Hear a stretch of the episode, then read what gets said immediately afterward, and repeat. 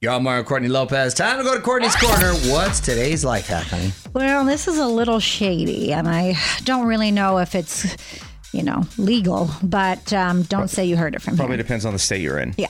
Well, here's how you can secretly record someone's conversation on your iPhone. Create a new shortcut on your phone and set it to open your voice memos. Then go into settings and add that shortcut to back tap. Now, when you go to double tap the back of your phone, it automatically starts recording a voice memo without anyone knowing. Wow. So this is a good thing if you're kidnapped or if someone's trying to, If you're a spy, uh, y- yeah, you're a spy or someone's trying to, um, Bribe you, or or take advantage. What's that word when they uh, con you, blackmail. blackmail or um, say you owe me this mon- amount of money, Extort you. extort you.